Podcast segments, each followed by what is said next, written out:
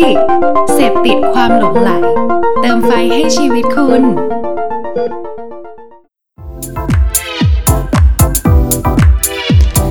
Level Up Podcast สวัสดีครับ นี่คือรายการ The Level Podcast นะครับ รายการที่ทำให้คุณเก่งขึ้นแม้สักนิดก็ยังดีนะครับ กับผมทศพลเหลืองสุพรนะครับ วันนี้น้องโคกกับน้องเก่งก็ไม่ได้มาอีกตามเคยนะครับ เราคงยังคงอยู่ในเรื่องของทักษะแห่งอนาคตนะครับ หรือ Skill for Future นะครับ แต่เพื่อให้ง่ายขึ้นนิดนึงเราขอโฟกัสที่ปี 2020-21 ก็คือในปีหน้าที่จะถึงนี้นะครับ รวมไปถึงว่ามันควรเป็น skill ที่คุณควรจะเริ่มฝึกตั้งแต่วันนี้นะครับเราเหลือเวลาอีกไม่กี่เดือน ก่อนที่จะไปสู่ปีหน้า ดังนั้นเราควรจะหันมาโฟกัสกับตัวเองนะครับ เฉพาะใน part ของผมนะครับ ตอนที่แล้วเราได้มีการคุยเรื่องของการ creative นะครับหรือ creativity นี่แหละว่าในเรื่องของความสร้างสรรค์นะครับ ความสร้างสรรค์เป็นสิ่งที่ขาดไม่ได้ใน หัวข้อเรื่องของ skill นะครับ เพราะว่ามันเป็นสิ่งที่ทำให้มนุษย์เราเนี่ยแตกต่างกันนะครับ แต่ว่าวันนี้เรามาคุยใน skill อีก skill หนึ่งนะครับ ซึ่ง skill นั้นคือ negotiation นะครับ หรือทักษะในเรื่องของการเจรจาการต่อรองนะครับ พูดอย่างนี้ดีกว่า ทุกๆวันนะครับ เมื่อในเรื่องของเวลาเรามีเป้าหมายอะไร เราอยากทำให้มันสำเร็จสักอย่างหนึ่งเนี่ย มันหนีไม่พ้นการที่จะต้องกระทบกระทั่งกับอีกฝั่งหนึ่ง ความหมายคืออะไรครับ ความหมายคืออย่างนี้ เวลาเราเริ่มทำอะไรสักอย่างหนึ่ง มันจะต้องมีคนที่ทั้งเห็นด้วยและไม่เห็นด้วยใช่ไหมครับ คนเห็นด้วยเขาเอาด้วยอยู่แล้ว แต่คนที่ไม่เห็นด้วย เราจะทำยังไงให้อย่างน้อยๆเขาไม่มาขัดแข้งขัดขาเรานะครับ ทั้งหมดนี้คือทักษะของการเจรจาต่อรองนะครับ วันนี้ผมได้อยู่กับเพื่อนผมคนหนึ่งครับชื่อคุณเมย์นะครับ คุณเมย์เนี่ยเขาทำงานในวงการที่เกี่ยวกับเรื่องของอการเจรจาต่อรองมาโดยตลอด ไม่ว่าจะแบบ การเป็น PM หรือ Project Manager หรือการเป็นเอ่อ AE นะครับเป็นเรื่องของการพูดคุยกับทางลูกค้า แล้วก็เอ่อพูดคุยกับทาง Creative หรือผู้ใหญ่ในองค์กรของตัวเองนะครับ วันนี้เขาจะมานั่งคุยกับผมในเรื่องประเด็นนี้ แล้วก็มาดูกันว่าทุกๆวันของเขาต้องเจอกับอะไรบ้างแล้วเขาก็ใช้ทักษะนี้ยังไงบ้างนะครับ ก็เดี๋ยวให้คุณเมย์เขาแนะนำตัวนิดนึงครับ สวัสดีครับเมย์ค่ะ สวัสดีค่ะเมย์ค่ะ ก็จริงๆเราเคยเจอกันไปแล้วเนอะอืมอะก็ ก็จริงๆเมย์ก็ทำงานอยู่ในบริษัทเอเจนซี่นะคะ เรื่องคอมมิ n นิเคชันการครับตลาดเพื่อการสื่อสารอืมอย่างเงี้ยค่ะแล้วก็ดูแลภาพลักษณ์องค์กร ก็ครับอาชีพเลยจริงๆก็คือเป็น Associate Account Director อยู่เอเจนซี่อืมที่หนึ่งค่ะก็เป็น AE ตามที่เมื่อกี้ทดกล่าวมาเลยค่ะอืมแต่ก็เป็น AE ที่ได้ทำงานหลากหลายพอสมควร ใช่ค่ะ เอางี้เราขอทวนความจำของคุณผู้ฟังกันอีกนิดหนึ่งเพราะว่าเมย์เนี่ยเคยมาในในเทปของที่เราพูดคุยเรื่องของอินฟลูเอนเซอร์ไปอืมเอ่ออัปเดตตอนนี้เมย์ทำอะไรบ้างครับเอ่อก็จริงๆแล้วอืมในในการเป็น AE แล้วกันเนาะอืมอะ AE เนี่ยก็คือจริง ๆ แล้วเวลาเราเจอน้องจบใหม่ๆอะเราจะชอบอธิบายสั้นๆ ง่ายครับๆว่า AE คือลูกค้าในบ้านอืมแล้วก็เป็นทีมเวลาอยู่กับลูกค้าครับเราเป็น คนสองร่างหรือมเรียกว่าบางคนก็จะเรียกว่าคนกลาง ระหว่างอืมลูกค้ากับทีมงานนั่นเอง ก็อืมอันเนี้ยคือตัวเราเลยที่ทำทุกๆวัน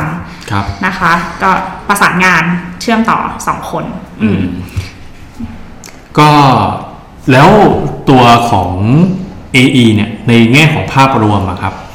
คิดว่าตอนเนี้ยมันมันมันเป็นยังไงบ้าง มันต่างไปจากเดิมไหมในช่วงแรก ๆ คือเหมือนกับว่าช่วงหนึ่ง AE เนี่ยมันก็ไม่ต่างจากเซลล์ใช่ไหมแต่ตอนนี้นี่มันถือว่าเปลี่ยนไปยังไงบ้างครับ อืมเอางี้ดีกว่า โดยโดยส่วนตัวเลยเราจะแบ่งเซลล์ AE Client Service อ่าสามแบบจริงๆ แต่ละองค์กรมีชื่ออย่างเงี้ย majority งานดูคล้ายกันมากเลย คือว่าง่ายๆคือคนรับหน้ากับลูกค้าเซลล์เนี่ยซะส่วนใหญ่ nature ของเขาก็คือขายอืมมียอดมีเป้า มีค่าคอมอะไรอย่างเงี้ยค่ะ อืม อืมอะอันเนี้ยโดย nature ส่วนใหญ่องค์องค์กรที่มีเซลล์ก็จะมีภาพนี้ ปกติคนขายเซลล์ปุ๊บมันจะมีทีม client service ดูแลต่อหลังจากการขายปิดเซลล์ปุ๊บอะเป็นคนเรื่องการดำเนินการก็มี client service team ครับทีเนี้ย AE สำหรับเรานะอืมมันเป็น in between อ่าเปิดเซลล์ปิดเซลล์ดูแลงานอืมจนจบทางอะเพราะฉะนั้นมันพอพอถามว่ามันมันเปลี่ยนไปยังไงไหมเราว่า AE ปัจจุบันเนี้ยครับจะมีคำพูดที่ทุกคนชอบพูดคือ AE เป็นเป็ดอ๋อ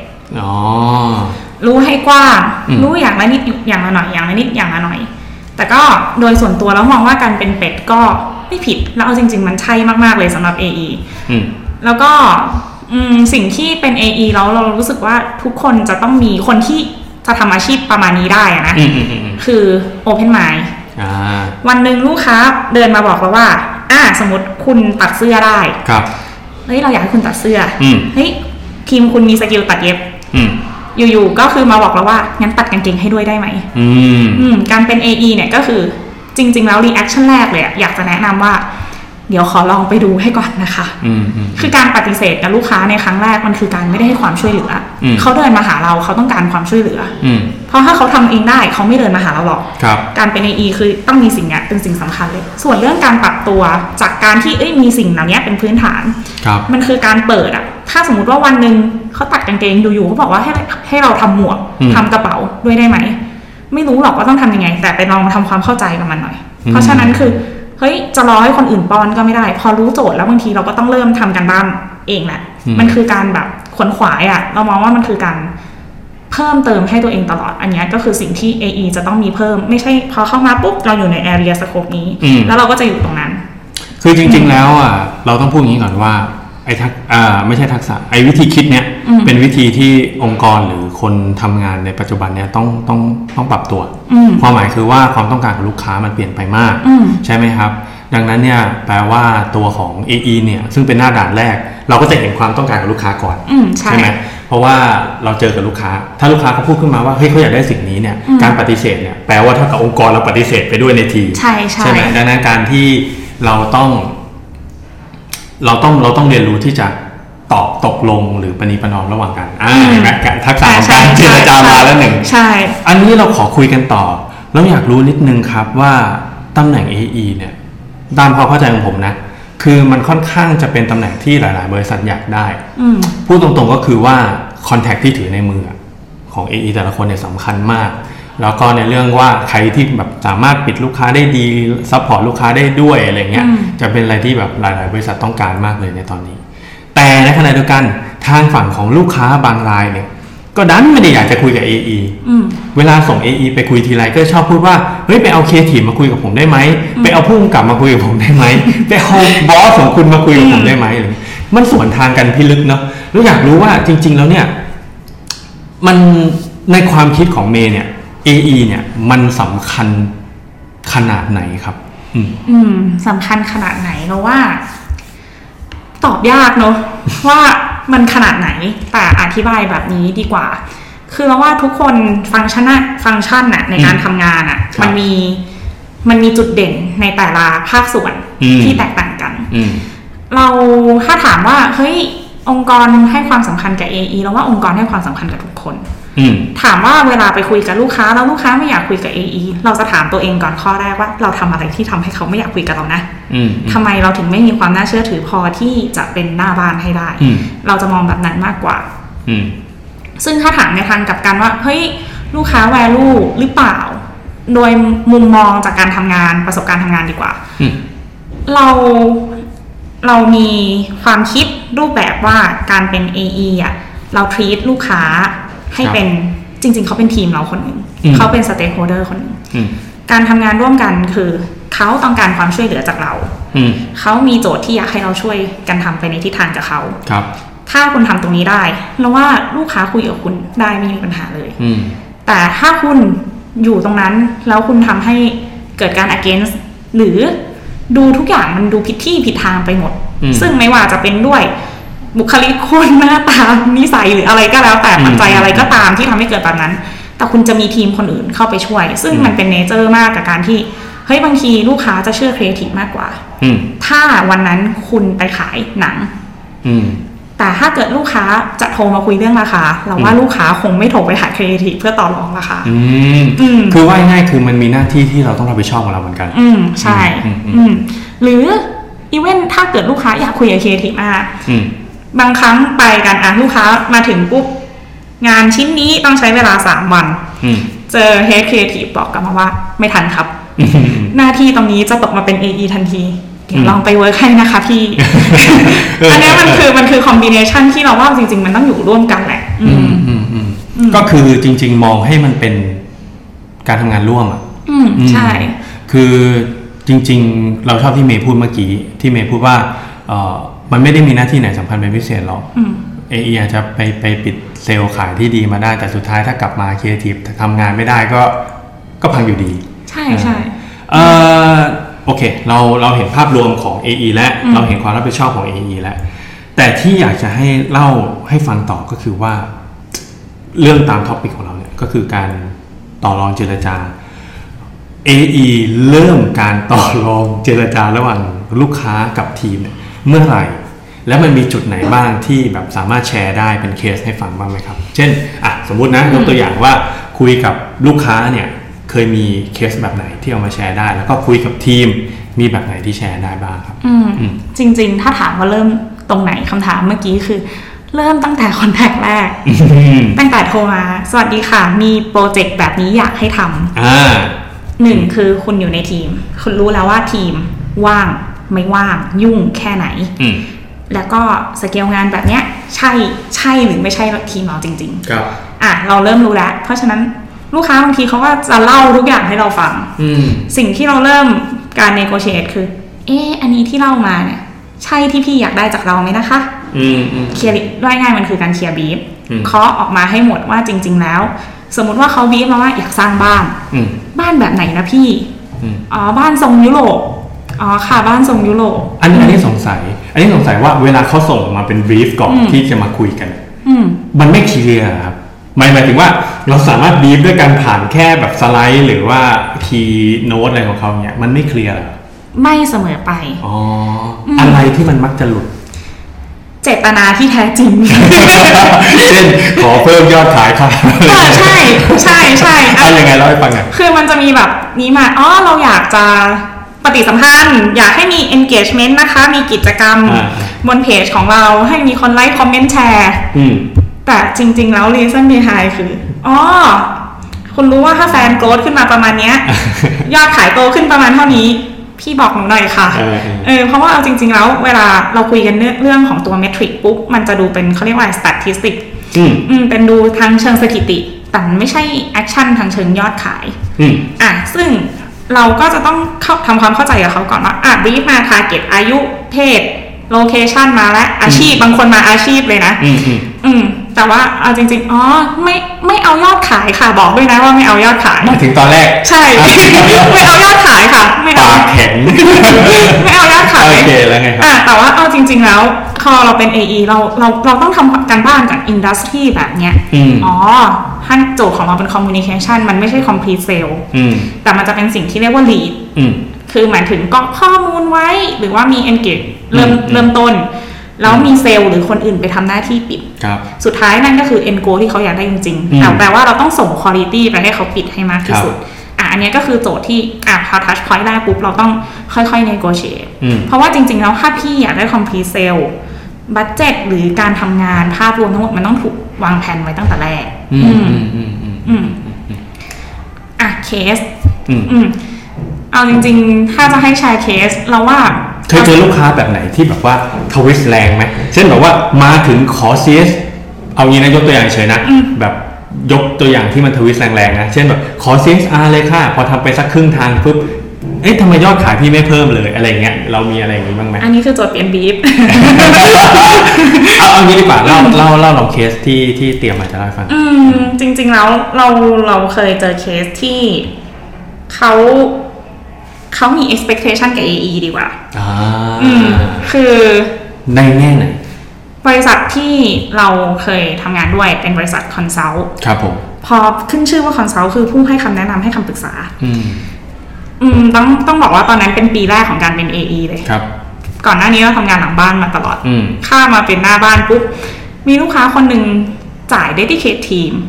อืมเพื่อให้เราอะทำงานให้เขาได้เร็วขึ้นเขามันก็ คืออะไรครับ dedicate team คือการตั้งทีมเฉพาะเพื่อดูแลแอคเคาลูกค้าเจ้านี้เลยโดยเฉพาะ อืม สิ่งที่เขา Gifted เด็กใช่ Gifted สิ่งที่เขาคาดหวังจากการจ่าย ค่า fee เราขนาดนั้นอะอืมคือ actually เขาเป็น priority ดูแลเขาอย่างดี ครับผมอ่าด้วยความที่อะมันมีมันมันคือ area แปลกใหม่ เพราะว่าต้องบอกว่าตอนนั้นมันคือทำ data science อืมอืมก็ค่อนข้างลึกเลยเป็น analytic เป็นนักวิเคราะห์อะไรเงี้ยอืมเราเป็น AE อืมแต่สิ่งที่ลูกค้าคาดหวังจากเราก็คือคำถามเชิงเทคนิคที่ต้องตอบ right away เอ่อต้องจริง ๆ ต้องขอบคุณลูกค้าท่านนั้นมากเลยที่ทำให้เราเข้าใจกันเป็น AE แล้วเรารู้สึกว่า มันคือการเพิ่ม value ให้ตัวเองอืมเขายังมาไงครับเขาโทรมาถามคำถามหนึ่งว่าอืมไอสิ่งเนี้ยที่คุณส่งมาใน report อะ มันคืออะไร อืมแล้วเราบอกว่า เดี๋ยวเราขอเวลาสักครู่อืมเราขอไปตรวจสอบให้ก่อน อืมเขาตอบเรากลับมาว่า คุณเป็นบริษัท consult อืมพี่ไม่รู้ว่าคุณอยู่ในตำแหน่งอะไร เป็น AE แล้ว scope ของคุณถึงแค่ไหนอืมแต่ถ้าพี่จ่ายให้คุณในฐานะ consult แล้วพี่จ่าย dedicate พี่ไม่ควรต้องรอไหมอืม คือเราจริงๆวันนั้นคือแบบครั้งแรกในการเป็น AE โอ้รู้สึกฟ้าถล่มมากเลย แต่คือต้องคือข้อดีก็คือเราอยู่กับหัวหน้าเราในวันนั้นอืมคือวางหูเสร็จปุ๊บนั่งปุ๊บน้ำตาไหลบอกเลยว่ารู้สึกว่าแบบเออทำไมวะเราผิดอะไรอะไรเงี้ย แต่ว่าเอาจริงๆแล้วคือ ถ้าถ้านั่งทบทวนดูดีๆอะมันคือสิ่งที่มันคือการตกลงร่วมกันในการร่วมงานครับ เพราะฉะนั้นคือสิ่งที่เราทำคือน้ำตาไหลก็ใช่ แต่ก็คือเปิดคอมแล้วก็แบบ นั่งนั่งทำความเข้าใจทั้ง report ตั้งแต่ต้นจนจบ รวมถึง how to get every element อะวิธีที่ตัวเลขเนี้ยมันมายังไง คิดยังไง การวิเคราะห์แบบนี้มันคืออะไรทำให้เราแบบต้องนั่งเรียนรู้เป็นประหนึ่งเป็นนักวิเคราะห์ด้วย อืมซึ่งมันทำให้กลายเป็นเราเป็นเป็ดที่อืมเข้าใจเรื่องเนี้ยแหลมขึ้นมาทันที อืมอืมเราไม่ใช่คนลงมือทำเหมือนนักวิเคราะห์ แต่อืมเราเข้าใจว่าเขาต้องทำงานยังไง ครับ ซึ่งหลังจากนั้นมาเราตอบได้ทุกคำถาม อืม อืมอันเนี้ยก็คือเป็นเคสที่เราว่า AE ทุกคนที่เริ่มทำงานจะเจอ challenge จากลูกค้าละกันอืมอืมอะส่วนแบบอีกเคสหนึ่งก็คืออะเคสแบบที่ทดยกตัวอย่างมาครับ แต่เรา มันไม่ใช่เรื่องดีดแต่มันคือเรื่องของการที่วันหนึ่งนั่ง report Data ให้ลูกค้าดู อืมแล้วก็ อ่าเล่าเล่าให้ฟังกันอยู่ลูกค้าก็เล่าให้ฟังว่า ลูกค้าโดนทีมกฎหมายของบริษัทคู่แข่งติดต่อมาอืมว่า การซื้อโฆษณาที่เป็น keyword มันดันเป็นคำที่เขาจดสิทธิบัตรไว้ อืม อืม ซึ่งมันเป็น area ที่แบบอยู่ใน health มันกลายเป็นคำศัพท์เฉพาะของคนคนนั้นไป แต่หลักคนโดยฝั่งคอน sumer อะ มันรู้สึกว่า เฮ้ย มันเป็นชื่อกลางอืมๆมันคือชื่อเมืองอืมแต่ว่าพอดีแบรนด์นั้นนะเขามีชื่อเมืองติดอยู่ด้วย อืมอืมแต่กลายเป็นว่าใช้ไม่ได้เพ ราะมันอืมมันผิดจรรยาบรรณทางการแพทย์อืมเลยแหละอืมอืมอืมลูกค้าก็มาถึงปุ๊บทำไมทีมคุณไม่รู้อืมเออแล้วคือเนี่ยคือคอนแทคที่ทำกันมา ตอนนั้นกำลังจะใกล้จะจบแหละอืมในใจคือเอาแล้วลูกค้าน่าจะเทอร์มิน e ฉันแน่เลยอืมเทอร์มิน e คือยกเลิกสัญญาอืมเพราะว่าดูเหมือนจะมีความผิดร้ายแรงอืมแต่ว่าสิ่งที่การเป็น AE อะพอเจอลูกค้าแบบเนี้ย สิ่งที่คุณต้องทำคือ ไม่ใช่กลับไปถึง เฮ้ยทำไมทำแบบนี้กับลูกค้าอืม ถามเขาก่อนถามทีมก่อน ว่า เฮ้ยมันเกิดเหตุการณ์แบบเนี้ยขึ้นมาได้ยังไงอืมอืมแล้วพอเราได้เหตุผลมาเอาจริง ๆ คือความโชคดีของการทำดิจิตอลอืมมัน track ได้หมดว่าใคร access ไปแก้อะไรอืมอืมซึ่งเอิ่มมันมี access เนี้ยถูกแก้ไขโดยบุคคลที่สามที่ไม่ใช่ทีมเราอืมเออ พอพอกลายเป็นแบบเนี้ยปุ๊บ เราก็อะไปชี้แจงให้ลูกค้าฟังอืมลูกค้าก็โกรธ บอกว่าแปลว่าคุณกำลังจะโทษคนอื่น ทั้งนั้นที่มันมี screen cap มาเลยนะว่าคนเนี้ย access ไปแก้ตรงนั้นอะที่ทำให้เกิดเหตุแบบนี้ อืมอืมอืมอืมอะลูกค้าก็โกรธแล้วก็โวยวาย ซึ่งสิ่งที่เกิดขึ้นคือ เราไม่ตอบเราต่อเถียงกับเขาแล้ว เรารู้สึกว่าโอเค เขาก็คงรู้สึกว่าเราผิดจริง อืมเราก็เลยพูดขอโทษในนามบริษัทอืม on behalf ของบริษัทตอนนั้นที่เราทำงานอยู่ว่า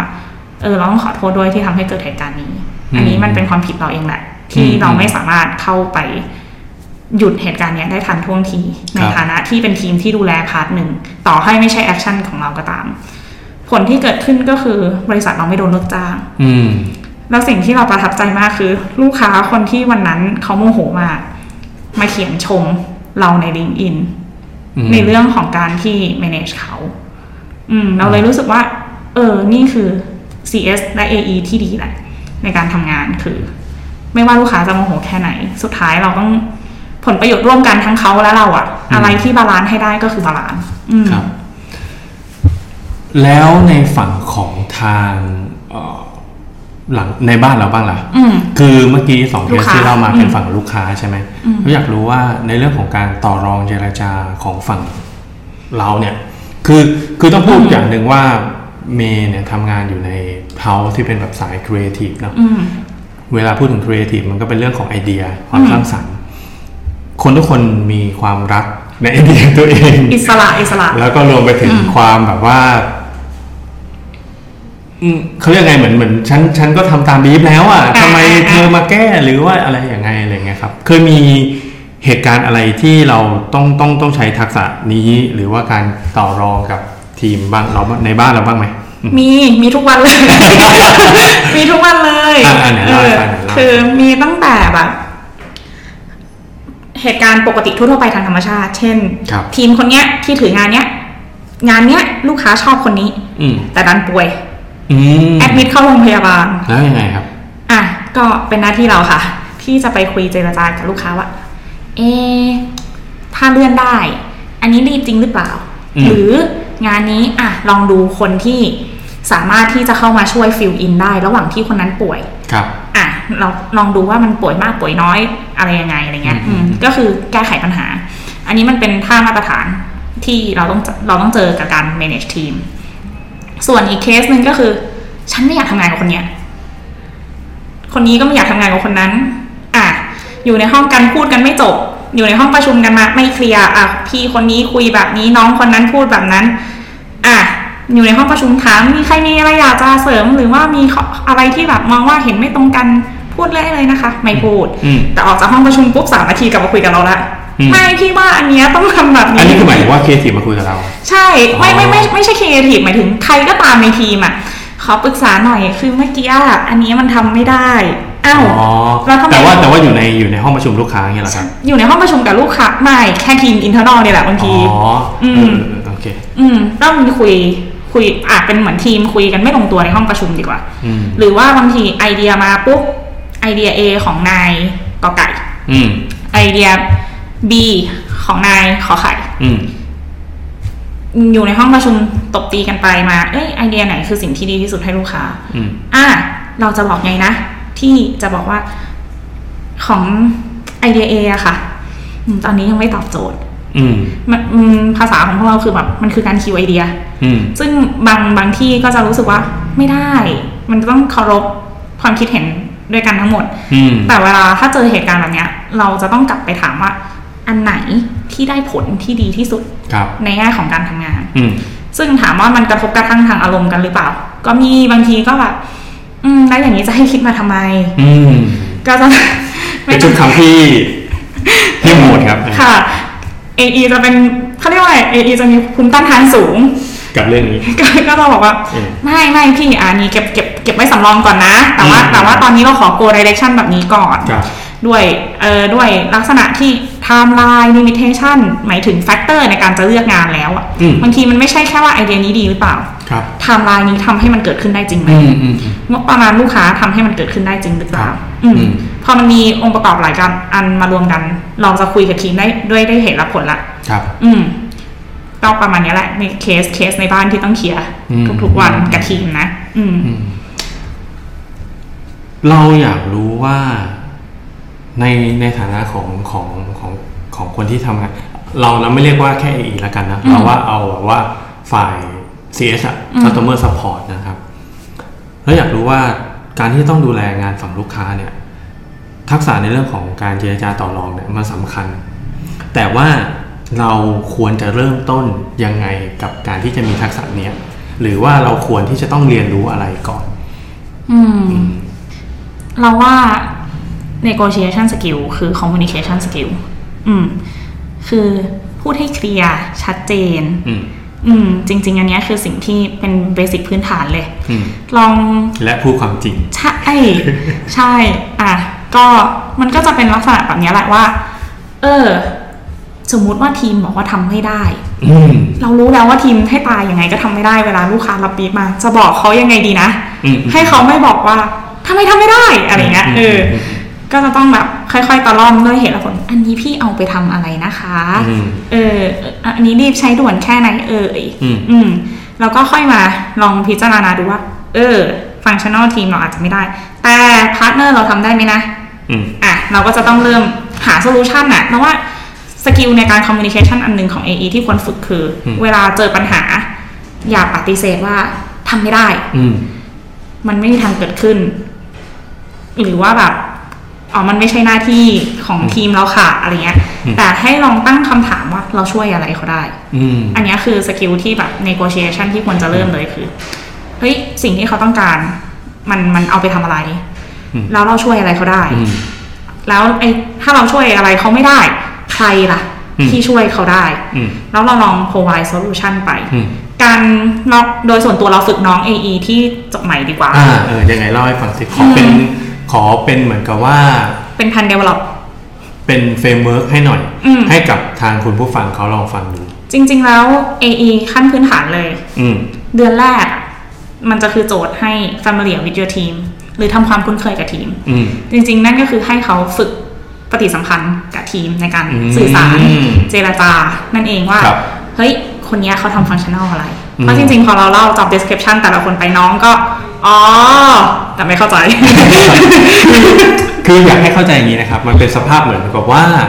เราเรียนเรื่องเรื่องใดเรื่องหนึ่งเออในหนังสือ แต่เวลาไปทำจริงนี่คนละอย่างใช่ใช่ใช่ไหมอารมณ์ประมาณว่าเราดูฟุตบอลว่าเฮ้ยมันเตะแบบนี้สิใช่แต่เวลาพอไปเจอของจริงมึงยิงยังไงใช่แบบนั้นแหละเอออืมคืออะแน่นอนว่าให้น้อง familiar team ก่อนอืมจะได้รู้ว่าจริง ๆ แล้วเขาต้องติดต่อกับใครในเรื่องไหนครับผมเนี่ยเดือนแรกจริงๆซะส่วนใหญ่แล้วว่าน่าจะหลายๆบริษัทคาดหวังกับเด็กแบบนี้แหละอืม พอเดือนที่สองเราจะเริ่มให้เขาเข้าใจ scope การทำงานอืมของ AE นะ ครับ ส่วนมากน้องๆจะตอบว่าในเดือนที่สองจะถามเราจะถามน้องทุกเดือนเลยว่า เดือนแรกเข้าใจว่า AE เป็นอะไรอืมน้องจะมาด้วยค่าที่บอกว่าอ๋อเป็นคนประสานงานค่ะ ระหว่างลูกค้ากับทีม แล้วก็จัดการให้ทุกอย่าง smooth ในการทำงานอืมพอเข้าเดือนที่สองปุ๊บ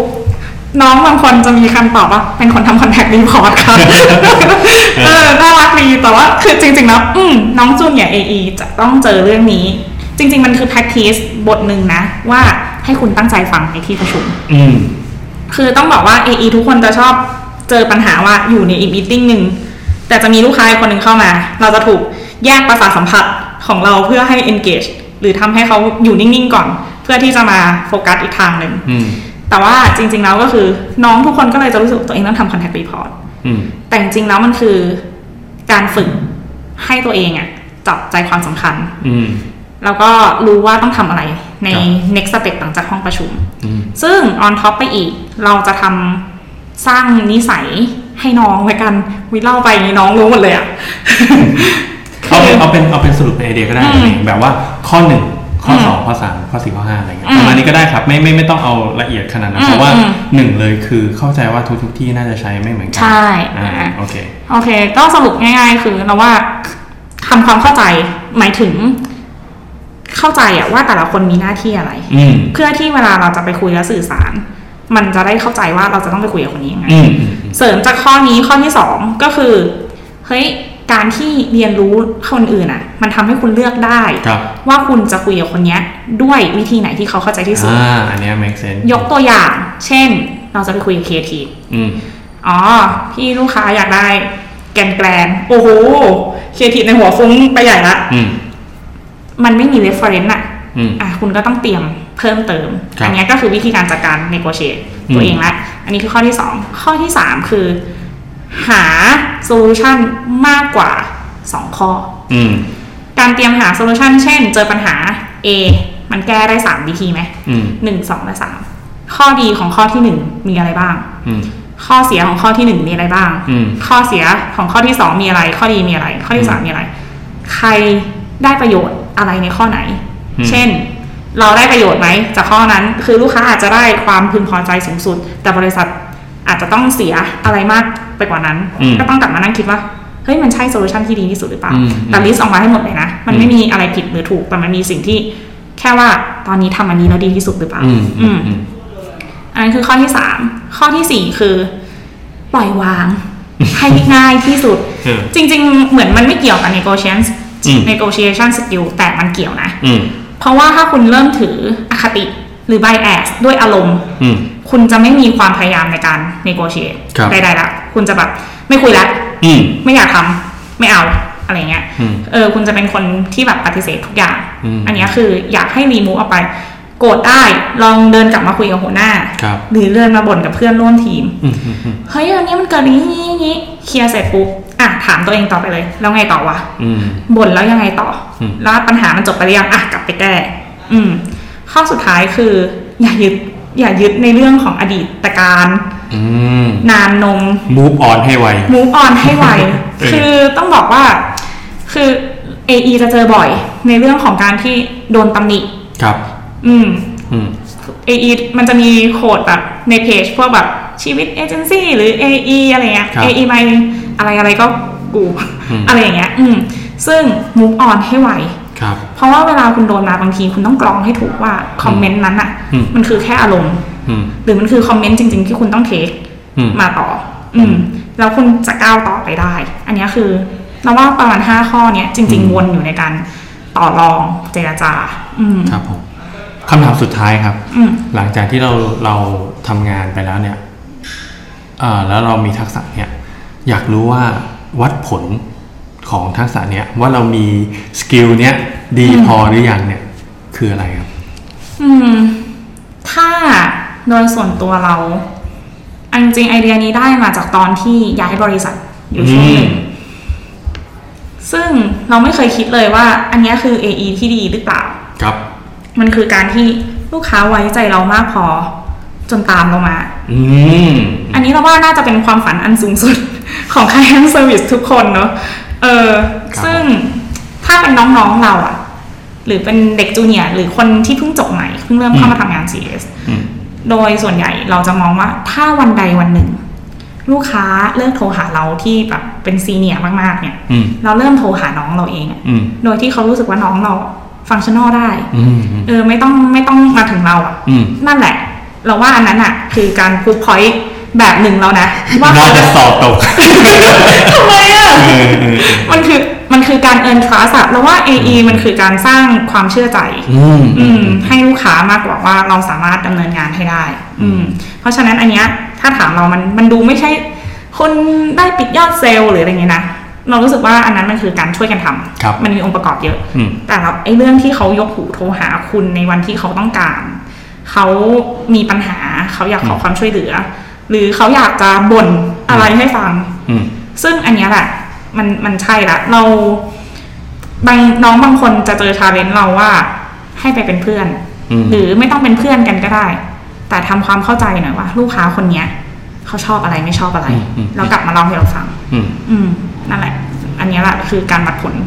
คขรับองการเป็น AE ของเรานะอืมครับผมก็วันนี้ก็ประมาณนี้นะครับ เรายังมีอีกเทปหนึ่งนะครับ เรายังอยู่กับคุณเมย์อีกเทปหนึ่งนะฮะ รอบหน้าจะคุยกันเรื่องของเอ่อ skill for future ว่าหลังจากนี้การปรับตัวของ AE จะเป็นยังไงต่อ แล้วในเรื่องของ digital agency จะเป็นยังไงสักในในส่วนของเรื่องของการดูงานขายอะนะครับสำหรับวันนี้นะครับก็ต้องขอบคุณทางคุณเมย์มาก แล้วก็ขอสรุปเป็นไอเดียสั้นๆ ให้กับใครหลาย ๆ คนนะครับ AE เนี่ยหรือหน่วยงานของที่เป็น customer service เนี่ยนะครับ สิ่งที่สำคัญที่สุดคือคุณต้องรู้จักตัวเองก่อนนะครับ คุณต้องรู้จักทีมของเรา คุณต้องรู้ก่อนว่าออฟฟิศเราทำอะไร มีใครทำอะไรบ้าง และเราควรจะเข้าหาเขายังไง แล้วหลังจากนั้นเราก็จะต้องรู้จักลูกค้า